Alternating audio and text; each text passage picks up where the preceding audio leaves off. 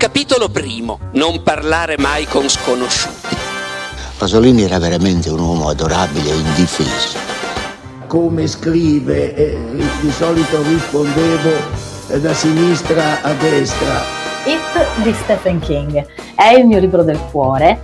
Volevo dirle, ma d'inverno, quelle anatre, dove diavolo finiscono?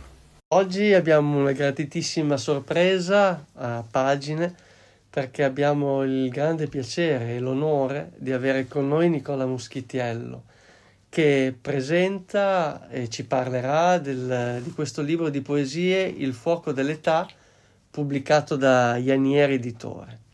Eh, ho letto che hai rifiutato prima una carriera universitaria sì, per essere libero sì, di esprimerti. Sì, sì, diciamo allora, ma anche adesso, insomma, ero molto avverso mh, e riluttante verso tutto quello che mi appariva come accademico, fissato, categorizzato, eh, l'idea di carriera, di trafila, tutte queste cose sono oneste, poi tutto sommato non è che le critichino, solo che non mi appartenevano. E quindi in maniera un po' anacronistica, se vogliamo, scelsi, diciamo precocemente, di fare una vita un po' da poeta eh, bohemienne. Sì, un poeta che ha avuto subito da, da giovanissimo dei grandi riconoscimenti. Sì, sì, il primo libro del 77, Il premio sonno del Baco, eh, inaspettatamente per me eh, ebbe molto favore, incontrò molto favore presso, diciamo, eh, certe personalità della cultura che lo incontrarono. Come Calvino. Italo Calvino, Italo Calvino, che appunto mi definì una vera voce, vera voce, ma, ma non solo lui, anche altri.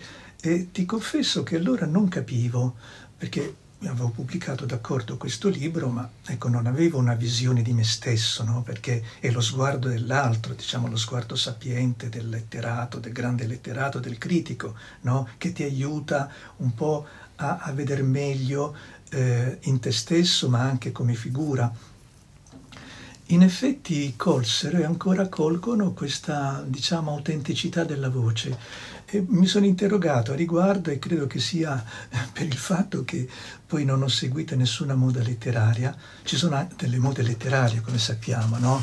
Diciamo gli anni 60, 70 erano gli anni un po' eh, di una certa poesia che a me non piace, quella poesia sperimentale, eh, diciamo anche povera di significati, no? che è tutta concentrata sul cosiddetto significante, no? quindi l'aspetto formale del suono, delle parole, tutto quanto. No? Invece la poesia secondo me non è questa, almeno la vera grande poesia.